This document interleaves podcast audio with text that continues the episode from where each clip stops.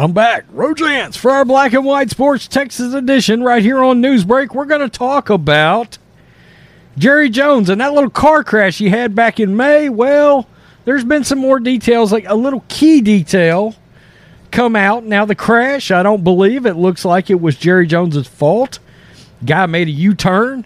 Jerry broadsided him. Now, that could have been dangerous for the driver. Drivers seem to come out. It seems like okay. Jerry did get a couple of bumps and bruises out of that. I don't know if people realize that or not.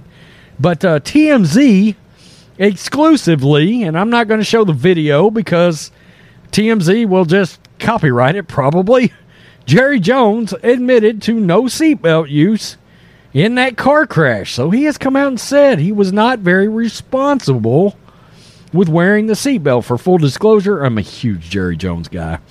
Jerry Jones is very, very fortunate to have walked away from his May car crash without serious injuries because the Dallas Cowboys owner admitted to the cops in the aftermath of the accident that he was not wearing his seatbelt, according to new police video obtained by TMZ.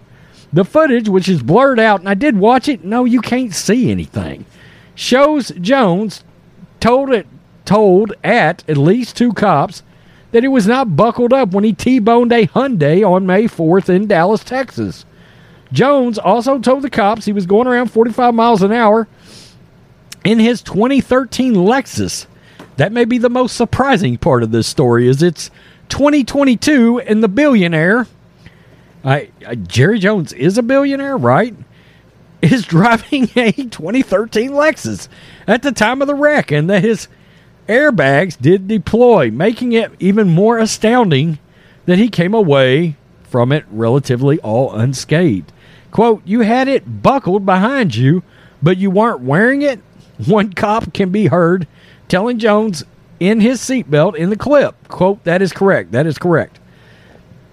Jones did tell an officer at a local hospital he, quote, had a head bump, a chest bump, and a knee bump in the accident but he was not in any pain. And that is Jones's Lexus right there.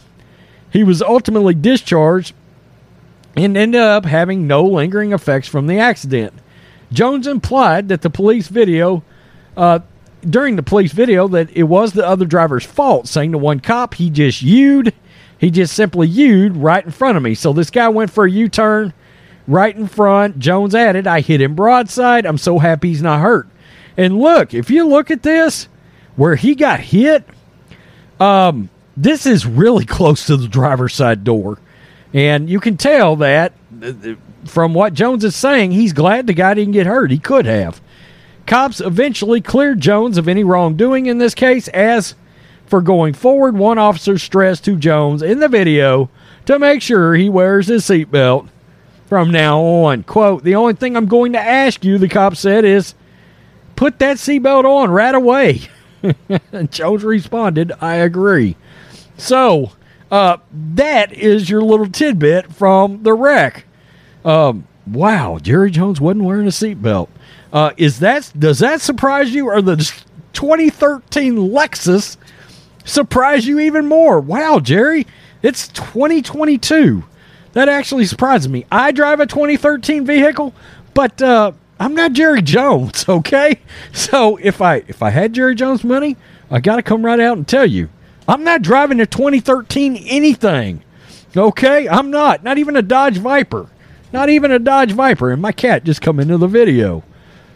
Congratulations, cat. You made a you made a, a cameo in a newsbreak video of all I mean of all things. Tell me what you think, black and white sports supporters.